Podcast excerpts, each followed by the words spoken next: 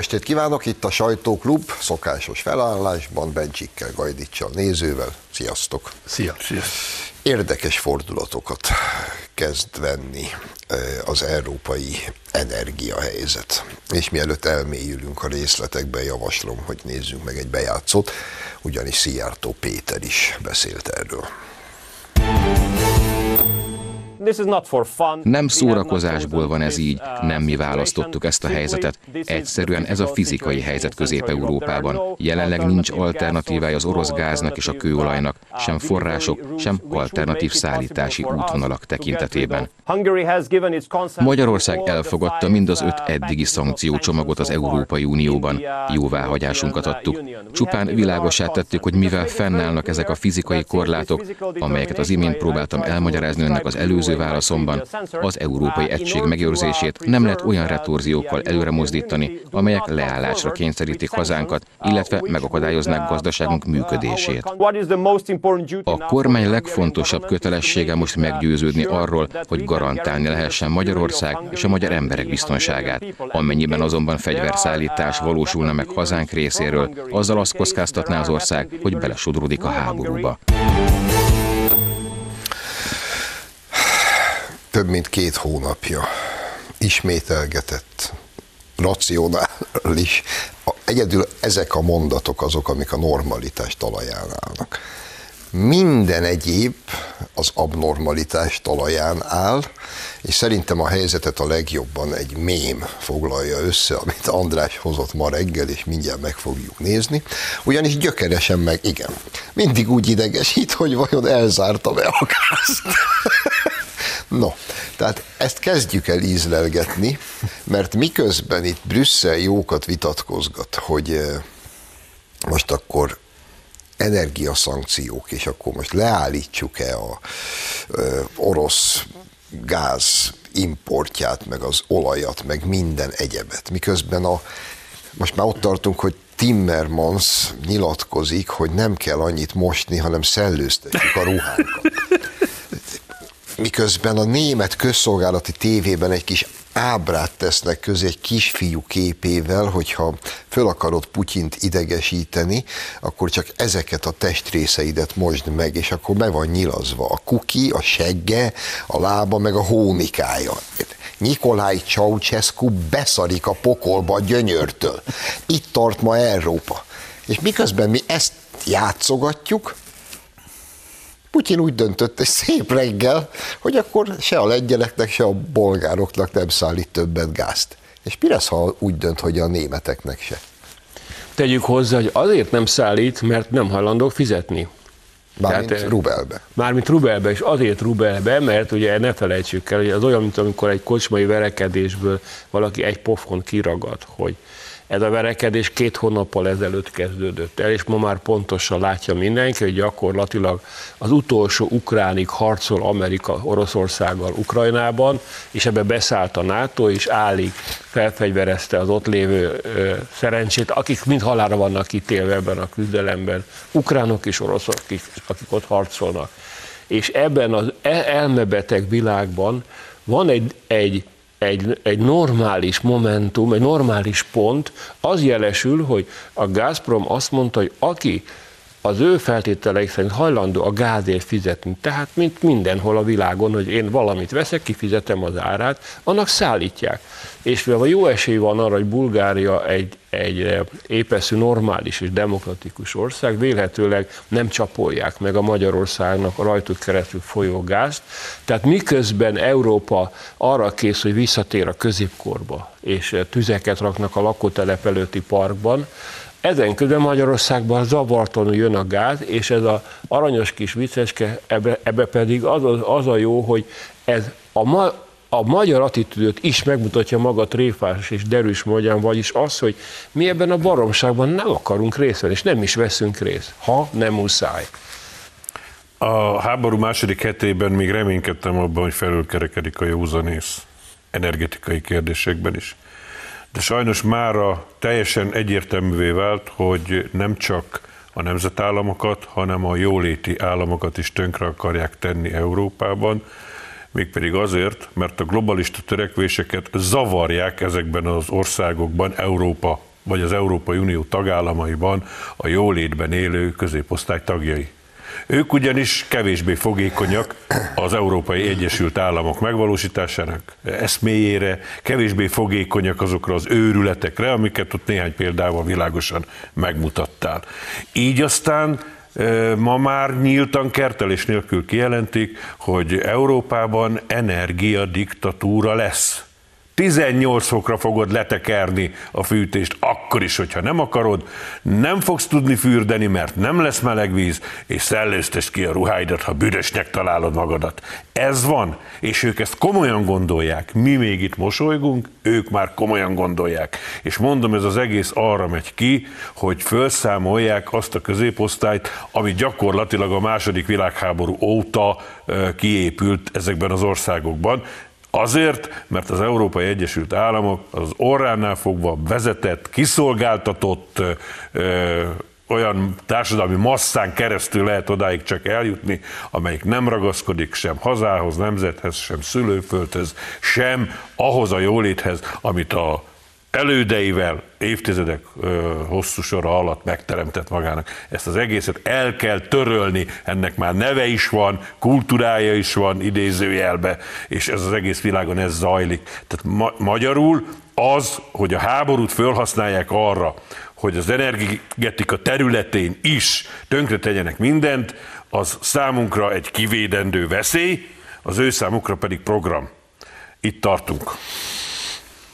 Hát ahogy sokszor elmondtuk már ebben a műsorban is, meg másban is, nem csak a középosztály felszámolása zajlik itt az Amerika részéről, hogy a két legyet ütnek egy csapásra, egyrészt Oroszországot meggyengítik, bevalló céljuk is, ugye? Ki is elmondták, hogy most már nem a béke a cél ebben a háborúban, hanem hogy Oroszország minél gyengébben kerüljön ki a háborúból. Másrészt az Európai Uniót is szép csendesen, jó és jó alaposan meggyengítik, mert az egy, hogy is mondjam, az a dolgoknak az elfedése, amikor arról beszél Timmermans, meg mindenki más is, sokszor mi is, hogy majd kevesebbet fürdünk, kevesebbet fűtünk, meg egyebek. Nem csak erről van szó.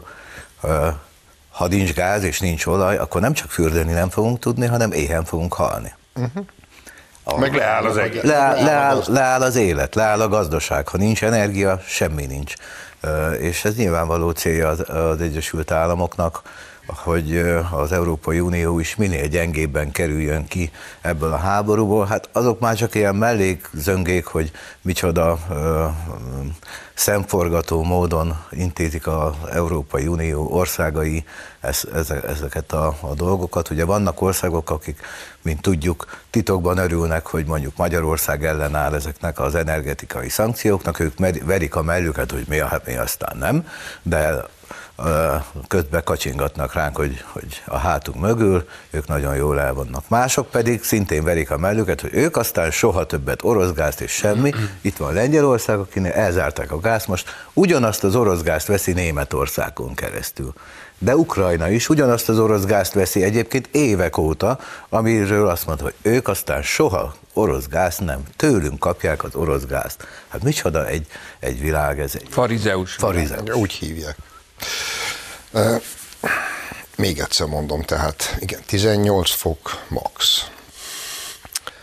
Szellőztes, ne fürödj, Csauceszku nem, kész, el van ájulva, és még hátra van, amit mondasz, mert kaja se lesz hamarosan. Legsötétebb Csau időkből megvan, amikor mindez megvalósult, nem kell se meleg, se melegvíz, majd jött az, hogy gyommagvakból is jó kenyeret lehet sütni, és akkor voltak ilyen, na hát ez még hátra van, Timmermans jövő héten el fogja adni, de csattanó maszlag magjából, olyan jó a lepény, csak hát sok hülye még nem jött rá. De egyébként már ez megfogalmazódott. Például ne egyél húst, legfeljebb egyszer egy héten, az is legyen ez a laboratóriumokon előállított műhús, mert hogy micsoda pazarlás, hogy a termőterületek nagy részét takarmánytermesztésre fordítják, amit megesznek az állatok. Hát ez mégiscsak nonsens. Csodálatos. Tehát itt tartunk. Csodálatos. Ugyanakkor azért némi esélyt látok, ha nem is sokat, mert vannak arról kiszivárgott hírek, hogy talán e hét elején, vagy múlt hét végén a Német Gyáriparosok Szövetsége rárukta az ajtót, majd hogy nem szó szerint a kancellárra, és közölték, hogyha ezt azonnal nem hagyják abba, akkor tényleg le fog állni a német gazdaság, és mondjuk az 5-szörös energiaáraknak köszönhetően olyan társadalmi robbanást lesz Németországban, amit nem láttak mondjuk a 20-as évek óta, úgyhogy lehet itt szórakozni, de menjen mindenki az anyjába. És ezt a Német Gyáriparosok Szövetsége közölte a kancellár elvtársal, úgyhogy szerintem azért ott az egy Német Gyáriparosok Szövetsége az nem akárki. Hadd tegyek hozzá még valamit, hogy az érem szebbik oldalára is utaljak. Amikor Orbán Viktor kim volt a pápánál, nyilván ti is felfigyeltetek, hogy a Szent Atya Szent Mártonnal hivatkozott, mutatott egy plakettet, hogy ezt azért hoztam neked, mert ti az ő népe vagytok, és ugye annak az a lényege, hogy Szent Márton csodatétele az volt, hogy ketté vágta kardjával a palástot, odaadta egy szegény embernek, álmában megjelent neki Jézus, megtért és közölte, hogy ő, mint római katonatiszt, hogy a következő csatában már közölte, hogy ő nem harcol fegyverrel. Erre legyávázták, erre azt mondta, hogy oké, megyek, de csak egy kereszt lesz a kezembe. Fegyvert nem viszek, mert én Jézus katonája vagyok. És az ellenség békét kért a rómaiaktól, és ezt mindenki elképetette, és azt mondta, hogy ez egy csodatétel volt. Ez miért érdekes? Mert a pápa azzal, hogy pont ő rá hivatkozott, majd el is mondta, hogy ti ugyanúgy viselkedtek, hiszen ti nem vagytok hajlandók belekeveredni a háborúba, ti a békét hirdetitek, de segítek az eleseteken, a szegényeken, vagyis miközben Németországban a józan vállalkozók kezdik felfogni, hogy ez az őrületbe, a pusztulásba vezet, ez az életveszélyes játék, Magyarországon pedig megfogalmazódik egy másik megoldási lehetőség, amelyik a józanész, a szeretet, a segítség és a háborúval való merev és makacs szembenállás és elutasítás, amihez mi kaptunk most a katolikus egyház felé egy hihetetlen erejű megerősítést.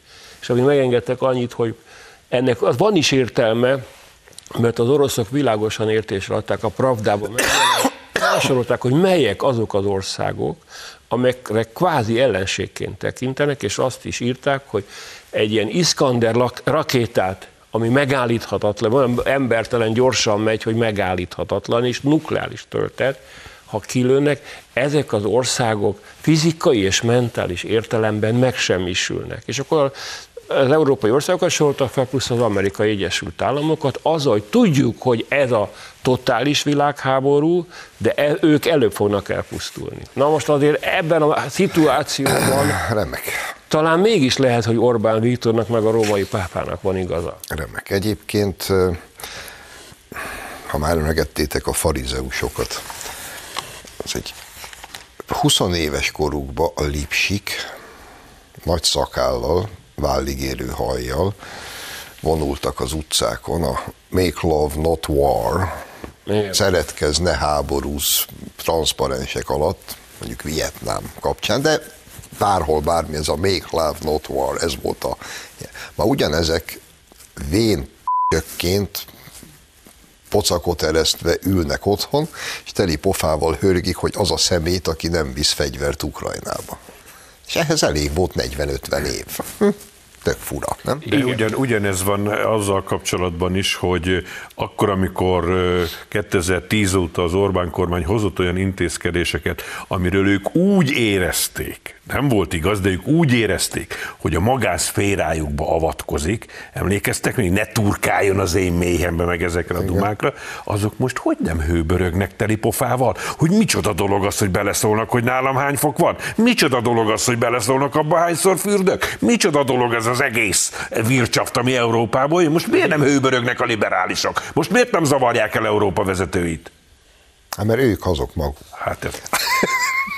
mert itt nincs már különbség. Csak ezen érdemes jól elgondolkodni. Hát igen. Ki is volt az a... Melyik színész volt, Istenem, már Covington kell szednem. Szelíd motorosok. Dennis Hopper. Ugye a film elején az ikonikus jelenet, mikor elindulnak, és a Dennis Hopper lecsatolja a karóráját, és a Vesco csizmája sarkával széttöri, mert most mi kilépünk a térből és az időből, és iszonyatosan szabadon elrepülünk a nagyvilágba. Eltelt 40 év, ez a Dennis Hopper éberkarórát reklámoz. Hát nyilván nem véletlenül, apukám. Hát ne, kicsit elmentünk, most visszatérünk. És akkor most abból keresünk milliókat, hogy fölszereljük a karórát. Értem én ezt, csak ebből miért csinálunk úgy, mintha ez egy valami csodálatos világmegváltás lenne? Nem az. Ócska, szar, farizeusság. És mivel 4 perc van, én már nem kezdek új témát. A lengyelekre térjünk egy kicsit vissza. És rosszul fogalmazok, a jelenlegi lengyel kormányra térjünk kicsit vissza, mert meg is írtam a minap. Nyilvánvaló, hogy az 1000 éves magyar-lengyel barátságot ez sem fogja tönkretenni, bár most éppen mindent megtesz érte a szeretve tisztelt Kaczyński meg Morawiecki úr. Micsoda dolog az, hogy teli pofával nekünk esnek, meg nem fogadjuk Orbánt, mert hogy mi nem vagyunk hajlandóak megszavazni a szankciókat Oroszország ellen, ami eleve hazugság. Most mondta el a külügyminiszter, mindent megszavaztuk azon az egyen kívül. De hát ha azt megszavaznánk, akkor föl is köthetjük magunkat, mert egy hét alatt vége az országunknak. És miközben a lengyelek ezt teli pofával nekünk esnek, múlt héten szépen csöndbe, a lengyel szeimbe leszavazták azt a javaslatot, hogy orosz LPG autógáz nem hozhatnak többet be, és meg is indokolta az illetékes miniszter, csak nem gondolják, hogy 3,5 millió lengyel autóst megfosztunk az olcsó orosz gáztól. Elmentek ti tényleg, tehát a pitiáner szarjankóság csimborasszója. Most azt mondja Morawiecki, hogy bevallotta, hogy hát sajnos semmi hatása nincs az Oroszország elleni szankció. Jé. Nem gyengült meg Oroszország. Európa viszont letérdelt. De, és nem azt mondja, hogy akkor nincs értelme a szankcióknak. Még erősebb szankciókat találjunk ki. Emlékeztek a gyaloggalobban, amikor Arthur kiáll, és már egyik kezes sincs. Jó azt mondja, akkor az ellenféle jó, akkor egyezünk meg döntetlenben. Körülbelül itt tartunk. De az a helyzet, hogy amikor pragmatikusan a probléma megoldására koncentrálva gondolkodik bárki, akkor olyan döntéseket hoz, mint te az imént elmondtál. De itt a politika. És hogyha valaki nem a saját népe érdekében, nem a saját jól felfogott az ország érdekei mentén politizál, hanem valami külső erőnek akar megfelelni, akkor pedig jönnek azok a mondatok, amelyeket szintén idéztél a lengyelektől, amikor is rettenetesen föl vannak háborodva, mert nem utálja mindenki úgy az oroszokat, mint ők. És ez az egész megint csak rávilágít arra, amit sok szakértő elmondott már, és most már egyre nyilvánvalóbb, hogy nem Ukrajnával háborúzik Oroszország, hanem az amerikai Egyesült Államokkal, hogy proxy háború dúl, és sajnos a lengyeleket az amerikaiak megvették kilóra, az odaszállított rakétavédelmi rendszerekkel, az odaszállított fegyverekkel, a repülőgép cserével, meg mindennel, amiről csak itt fű alatt szőrmentén hallunk, és hát ugye a lengyelek a tengeri kikötőikben ki tudnak alakítani olyan cseppfolyós gázt fogadó terminálokat, ahonnan az amerikai cseppfolyós gáz is oda tud menni, tehát ő tulajdonképpen másképp gondolkodnak erről az egészről, mint az az ország, mint például Magyarország, de sorolhatnánk sokat, beleértve Németországot is, akik még nem tudnak ilyen egyszerűen megszabadulni az orosz energiafüggőségtől. És innen kezdve valóban azzal, amit mondasz, hogy az egyszerű lengyel barátainkat mi soha meg nem tagadjuk, akkor sem, ha a vezetőik elpolitizálják az agyukat. Igen, és hát persze, így könnyű, erre szokták mondani, hogy próbálják meg egyszer a kedves lengyel barátaink, most megint a kormányról beszélek, egyszer ezügyben a sajátjukkal verni a csalánt, mert a milyenket könnyű. Meg kell próbálni sajáttal, az kicsit jobban fáj. Még egy mondat. Igen, persze. Azért az nagyon beszédes, hogy mi megkaptuk a jogállamisági levelet az európai. Ők meg nem. Ó, de izgi, vajon mi lehet ennek azok? Kitört a jogállam Lengyelországban írván. Tartunk egy rövid szünetet és folytatjuk.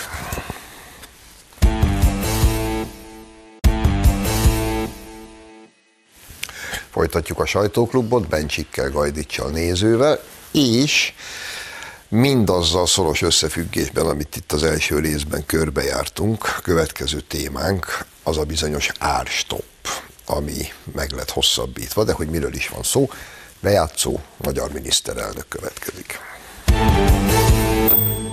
A kormány mai ülésén foglalkozott az üzemanyagárak és az élelmiszerárak kérdésével. Egész Európában nőnek az árak, ennek elsődleges oka a háború, és amíg a háború nem ér véget, addig az árak nőni fognak. Ezt azonban nem nézhetjük tétlenül. Magyarországon a kormány mindent megtesz annak érdekében, hogy a családokat megvédje az áremelkedések következményeitől. Ezért alkalmazunk az üzemanyag esetében is, és néhány alapvető élelmiszer esetében is árkorlátozást, illetve ársapkát. Ezeknek a határideje hamarosan lejár, ma döntenünk kellett, mi legyen. Úgy döntöttünk, hogy július 1-jéig mindkét esetben meghosszabbítjuk az árkorlátozó intézkedéseinket, tehát mind az üzemanyagára, mind a kiválasztott élelmiszeripari termékeknek az ára július 1-jéig változatlan marad. Mindent megteszünk, hogy védjük a családokat. Azt kell mondjam, hogy ezek legalább annyira egyértelmű és a normalitás talaján álló mondatok, mint voltak az első részben a külügyminiszter által bejátszott mondatok. Természetesen ezen normalitás talaján álló mondatok szörnyű felháborodást okoztak a szeretve tisztelt ellenzékünknél. Ehelyt jegyzem meg, hogy rendkívül szórakoztató 4 év elé nézünk, ahogy elnézem ezeket a fiúkat, minden nap lesz valami meglepi, amin halálra fogjuk magunkat röhögni. Visszatérve ehhez. Egy magát egyébként baloldalinak, népbarátnak mondó, hazudó ellenzék hogy juthat oda, hogy kivétel nélkül mindegyik szinte már elmondta, hogy hát ez teljes szörnyűség. Azonnal föl kell szabadítani az árakat. Ti ezt értitek? Nem értem, mert az egészben az az abszurd, hogy megtehetni Orbán Viktor, hogy azt mondja, hogy most, hogy megnyerte, és 4 évig nem váltható le, hogy hú, hát sajnos az a helyzet, hogy rosszabb a helyzet, mint gondoltuk, jön az infláció, úgyhogy sajnos, hát mindent nem kell félni, nem fog fájni, csak kicsit, de és egy jó erős megszorítással lazán áthárítja a terheket a lakosságra. Ezzel szemben azt mondja a kormány, és elég jó párhuzam az infláció és az árvíz, mert ugyanaz a jelenség, hogy kívülről jön, azt mondja a kormány, hogy amíg csak lehet, védekezünk az árvíz ellen, hogy megvédjük az értékeinket. Tehát megakadályozni nem tudjuk, de egyszer minden árhullám levonul, és amennyiben jól védekeztünk, akkor viszonylag kis veszteségek árán túlélünk. Ez egy tisztességes, értelmes, és szerintem az egyedül vállal, normális, életbarát magatartás. Hogy ezek miért támadják? Zsolt, hát bocsáss meg nekem, de mondjuk egy normális ország, egy normális helyzetben mondjuk egy hatházi Ákos, az bekerülhet az országgyűlésbe? Nem.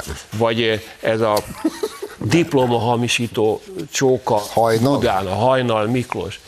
Normális ember szavazhat ezeket? Olyan emberek kerültek be ma a balliberális oldalról a parlamentbe, akikkel az ember nem szívesen fognak kezet, vagy nem is fognak talán kezet.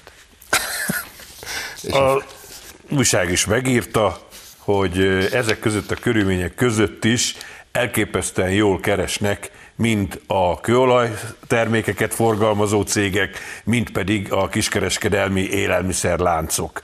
Magyarul ezek az intézkedések értelmezhetők úgy is, mint hogyha bizonyos termékek folyamatosan és jó nagy mértékben akciózva lennének ezekben az üzletekben. Más termékek árának megemelésével simán kompenzálják, tehát ezek az intézkedések nagy valószínűséggel a multikat csak abban zavarják, hogy nem tudnak még nagyobbat kaszálni az elszabaduló infláción, hiszen sem a kőolaj kitermelésének a költségei nem nőttek, csak a végtermék ára szaladt el az égbe, és egyébként ezeknek az élelmiszereknek a java része is még ugyanolyan áron került be az üzletekbe. Itt nem tudtak rá még nagyobb haszonkulcsot tenni, ennyi történt csak a kormány intézkedéseivel. És hogyha ezt lefordítom egészen hétköznapira, akkor azt kell, hogy mondjuk, hogy sokkal fontosabb a magyar embereknek a megélhetéséhez fűződő joga, sokkal fontosabbak az ő érdekeik, mint bármelyik multinacionális cégnek a profitja. És ha ebbe belegondolunk, akkor azt kell mondani, hogy az ellenzék, kérdésedre válaszolva, azért csinálja ezt a hisztériát, ekörül az intézkedés körül is. Egyrészt azért, mert kilóra megvette őket a globalista pénzügyvilág, másrészt pedig azért, mert ők még mindig hisznek abban, hogyha elég nagy lesz az elégedetlenség, az elszabaduló infláció, az elszabaduló árak miatt, akkor majd ők megbuktatják Orbán Viktort idő előtt, és akkor majd ők jönnek. Csak én szeretném elmondani, hogy akkor se ti jöttök, fiúk, ha ez bekövetkezne véletlenül, mert ti rátok, ahogy András kifejtette, a kutya nem fog szavazni, ez jól látszik a választások óta eltelt időszak eredménye. Hát igen, meg bocsáss meg, csak egy mondat, hogy most, amit a végén elmegy, tudom, hogy erre gyúrnak, hogy majd jön a nagy összeomlás, két dologra tudnak gyúrni, hogy vagy bevonulnak régen a szovjetek, vagy most épp az Egyesült Államok hadserege, és fegyverrel elkergeti a szemét zsarnokot, ez az A változat, a B, hogy lesz egy teljes és totális összeomlás, és a végre, és akkor majd jönnek ők. Na de hát a teljes és totális összeomlás az akkor lesz, hogyha ha 6000 forint lesz egy kiló cukor, hát és most ezt szorgalmazzák, akkor ha ez bekövetkezik, akkor mit fognak mondani? Hogy mi ezt akartuk most végre? Hát mindegy, hagyjuk is, te jössz, Laci. Hát nem akarok veletek vitatkozni, nem is fogok. Csak eszembe jutott egy történet, erről volt egy Viki nevű, vagy Cvikki nevű csillagász még a 20. század elején, aki a galaxisok mozgását figyelve először tételezte fel, hogy létezik a sötét anyag, hogy nem úgy mozogtak a galaxisok, ahogy ahogy kellett volna az ismert törvénynek. De mindegy, a kortárs csillagászok azt mondták, hogy hát ez hülyeség, ilyen biztos, hogy nincs, és ez a Cvikki nevű csillagász gömbszimmetrikus gazembereknek nevezte a csillagásztársait. Azért gömbszimmetrikusnak, mert azt mondta, hogy bárhonnan nézi ő ezeket a csillagászokat, mindenhonnan gazembereknek látszik. A baloldal, a hazai baloldal is ilyen gömbszimmetrikus gazembernek társulata, mert bárhonnan nézzük őket térben és időben, mindenhonnan gazembereknek tűnnek. Mert emlékezzünk meg arról a harmadik momentumról, amit az előbbi kihagytunk, mégpedig a hatházi féléről, aki bízik még a koleszterinben is. Ja, hát ez a gumicsizma.hu. Aztán letagadja. Mondjuk a hatházinál aljasabb, mocskosabb gazember tényleg kevés van. De most akkor egyet viszont fel tudok mutatni, jó? Hogy lépjünk is tovább, mert a milyen gömbszerű gazemberek? Gömbszimmetrikus gazemberek egyik remek példánya.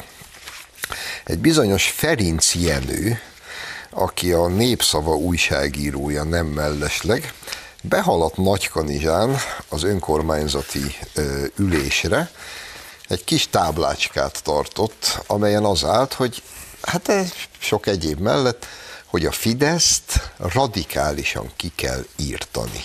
Pont. És ott állt a hülye pólójába, ez a seggfej, büszkén virított, és azóta néma csönd.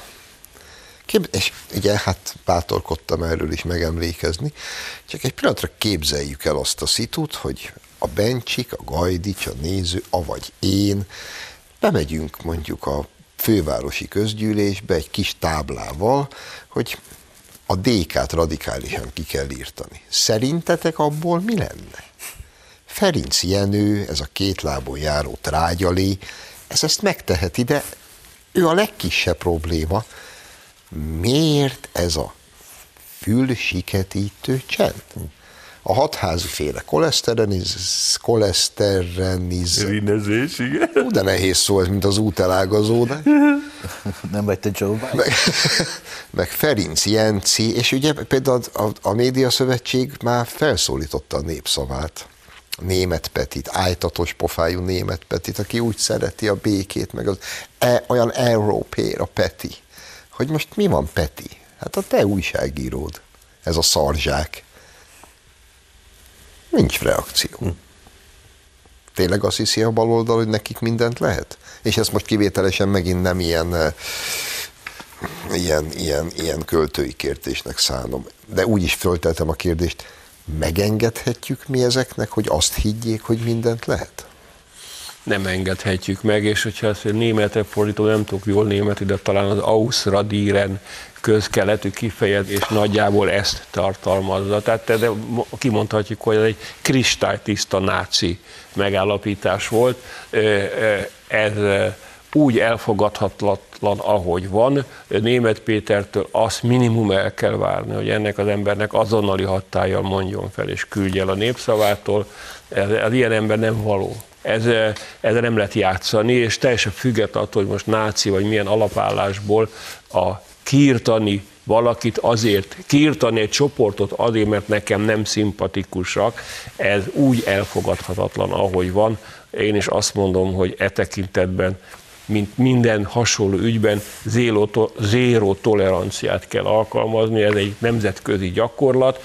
Ez egy tiszta náci beszéd volt, de ne kerteljünk, tök nagyon mivel hivatkozik, és mekkora vörös csillag van a mellén zsebébe. Ez egy kristálytiszta náci beszéd volt, takarodjon a nyilvánosságba, ezt tudom mondani.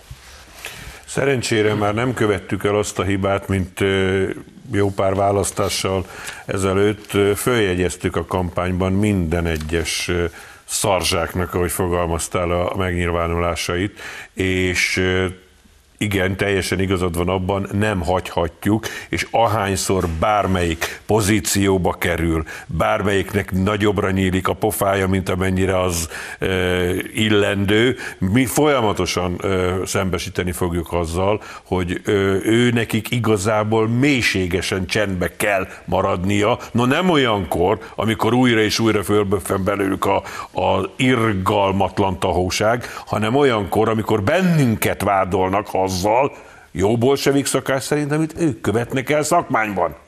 Ugyanis ne felejtsük el, hogy az a kirekesztés, amivel vádolnak bennünket, vagy az a rasszizmus, amivel vádolnak bennünket, cigány ellenesség, zsidó ellenesség, amivel vádolnak bennünket, az éppen ő rájuk jellemző.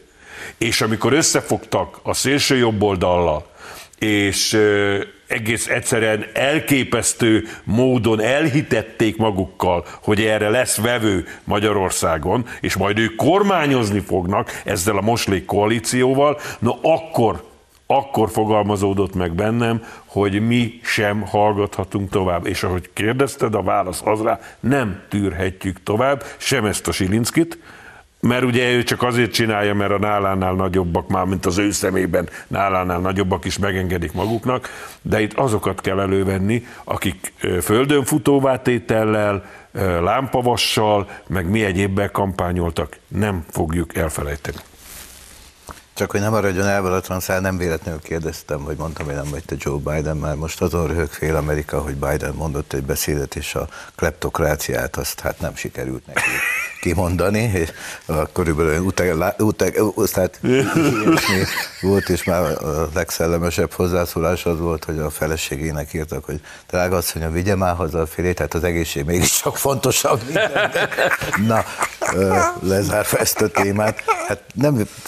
Azt kérdezitek, hogy mi ez a csend? Hát azért van ez a nagy csend, mert ahogy mondtad, fejétől bűzlik a hal. Hát hányszor hallottuk a kampányban és az elmúlt 4 évben rólunk, a fideszes politikusokról, hogy el kell bennünket tüntetni, földönfutóvá kell tenni bennünket, lámpavas, minden volt, amit csak Vasvilla, akartok. Hát, IFA plató. Igen, és hát keveset beszéltünk mi is erről, meg a közbeszéd is, de valaki, most meg nem mondom, hogy ki, már említette, hogy azért ebben a baloldali súlyos választási vereségben a baloldali sajtónak is súlyos szerepe van.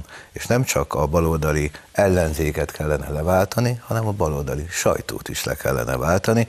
Hát benne az ilyen embereket, akik azt gondolják, hogy ezt megengedhetik maguknak. Már azért 1-2 darab nekem hiányozna. A 444 biztos. Hát meg mondjuk a Dévényi Pityu. Ja. Akkor most idézet következik, jó? Első körben majd megkérdezem, hogy ki ismerte föl, hogy az idézet forrását.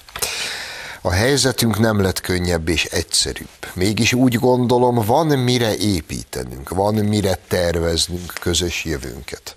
Az elmúlt 4 évben csökkentettük a párt adósságát, rendbetettük a gazdálkodást, és megteremtettük annak feltételeit, hogy jelöltjeink igényeit minden tekintetben ki tudjuk elégíteni, mind az előválasztáson, mind a választáson, és stabilizáltuk az MSZP bázisát. Hát ezt Kádár elvtárs is mondhatta volna, ez annyira jó volt, igen, szerencsére elárulta a végén, a kedves nézők is így tudják, hogy ez az MSZP, ez a halhatatlan MSZP utolsó mozdulataiból a Tóth Bertalán pártelnök elvtárs, aki ezt leírta, majd rögtön bejelentett, hogy a maga részéről távozik.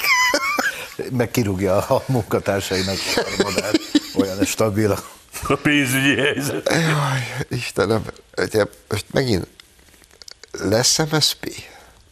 Hát ugye a új helyi, akinek hatalmas ötletei vannak a megújulásra nevéből fakadóan, de ő azt mondta, hogy nevet kell változtatni, az az első, csak elfelejtette, hogy az már megtörtént, hát azt már a Gyurcsány megcsinálta, úgy hívják, hogy DK. Beszéljen a Ferivel, hogyha megint nevet akar változtatni. De most komolyan lesz? Túléli ezt a 4 évet, vagy akár ezt a következő fél évet ez a párt? Szerintem nem éri túl. Egyéb iránt érdekes, hogy a rendszerváltó pártok közül egyedül a Fidesz, és a Fidesz és a KDNP élte túl.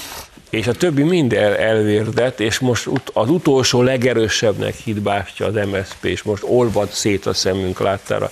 És ennek szerintem az az oka, hogy a jobb oldal hajlandó volt szembenézni azzal, hogy hol élünk, miben élünk, merről, merre megyünk, mit kéne tenni annak érdekében, hogy Magyarország túléljen. Ezeket ők mind elutasítják, mert ezeket mind nacionalista, fasiszta és egyéb csökevénynek tartják, mert a megoldás az az internacionalis, onnan kintről, fentről úgyis mindig megmondják, hogy mit kell tennünk, és mivel nincs belső tartásuk, nincs, egy önálló gondolatuk nincsen, csak szörnyetegeket tudnak összeszedni, tehát ilyen ajtóharcosokat, mint Kunhalmi Ágnes, aki ugye hőses küzdelmet vív minden bezárt ajtóval, körülbelül erre futja nekik, mert gondoljatok bele, nincs egy darab olyan gondolkodójuk, egy olyan értelmiségük, aki azt mondja az ember, hogy na, ez érdekes. Ez egy valami, egyet tudok mondani, a Schiffer András, de ő meg kilépett ebből a csapatból, mert pontosan azért lépett ki, mert a csapatot zavart, hogy neki gondolatai vannak, őt meg zavart, hogy nem tud gondolkodni ezekkel a hülyékkel. Szerintem igazságtalan vagy. Tóth Bertalannál nagyobb gondolkodó kevés. Azt mondod? Szerintem ha az a kérdés, hogy lesz MSZP a következő 4 évben, szerintem megszűnik. Lehet, hogy még hamarabb. Lesz valami formális frakció, valamilyen néven, de hát ha a legnagyobb gondolkodójuk Tóth Bertalán is lemond, akkor ugye mit várhatunk, de most ha csillagászatról beszéltünk, hogy a sötét anyagad azt jelenti, hogy valamit találtak ott, ahol nem kellene lenni semminek. Valami súlyos, energiával teli anyag, sötét energia van. A baloldal, és különösen az MSZP pedig olyan, hogy azt gondoltuk, hogy van ott valami, és még sincs ott semmi. Sötétnek sötét, de az üres sötét. Ez az antianyag. A minap egyébként beszélgettem... Még az is valami. Lóizival, a Bikini Együttes neves tagjával, aki így tette föl a kérdést, erre gondolván, amiről mi most itt beszélünk, hogy mi kell egy új albumhoz. Ugye kell egy kiváló aktor, egy énekes, vagy egy nagyon jó zenekar, és hát kell egy albumra való zenei anyag. Na most, hogyha az MSZP-ről gondolkodunk, se énekes, se zenei anyag. Úgyhogy nem lesz új album. Jó, akkor ezt... Talán nem is. Akkor ezt megdumáltuk, és akkor befejezésképpen, ha már fölvetetted így módon, én is hagy vessem föl, hogy tudjátok-e, hogy mi kell egy igazán független, objektív, el nem kötelezett médiumhoz. Jelesen egy független, objektív, el nem kötelezett televízió. Mire van szükség elsősorban? Elmondom. Hogy egy olyan vezérigazgatója legyen ennek a független, objektív televíziónak, amely vezérigazgató amúgy a Gyurcsány-Dobrev házaspár esküvőjén volt, nevezettek esküvői tanúja. Ha ez megvalósul, akkor képződik szemünk előtt az RTL Klub, mint független objektív sajtó. Csak hogy világos legyen. Mert hogy ugye előkerült ez a fénykép. Esküvői. És minden nap elmondják, hogy mi vagyunk a propagandisták. Hát hogyne. Há? Persze. Zsolt, el ne ítélj, de nekem nem tűnt függetlennek az RTL. Te hülyéskedj! Komoly. Eddig azt mondták. Nekem azt mondták. Sőt, azt is hallgatom 12 éve, hogy a közszolgálati tévé annyira rossz és szakmaiatlan és nézhetetlen, hogy senki nem nézi, bezzeg a független RTL. Most, hogy elbukták negyedszer, most meg azt hallom, hogy a közszolgálati tévé. De mindenki, mindenki azt nézi. Valami itt nem működik, gyerekek. Köszi, hogy itt voltatok, önöknek köszönjük a figyelmet, jövő héten várjuk önöket, viszontlátásra.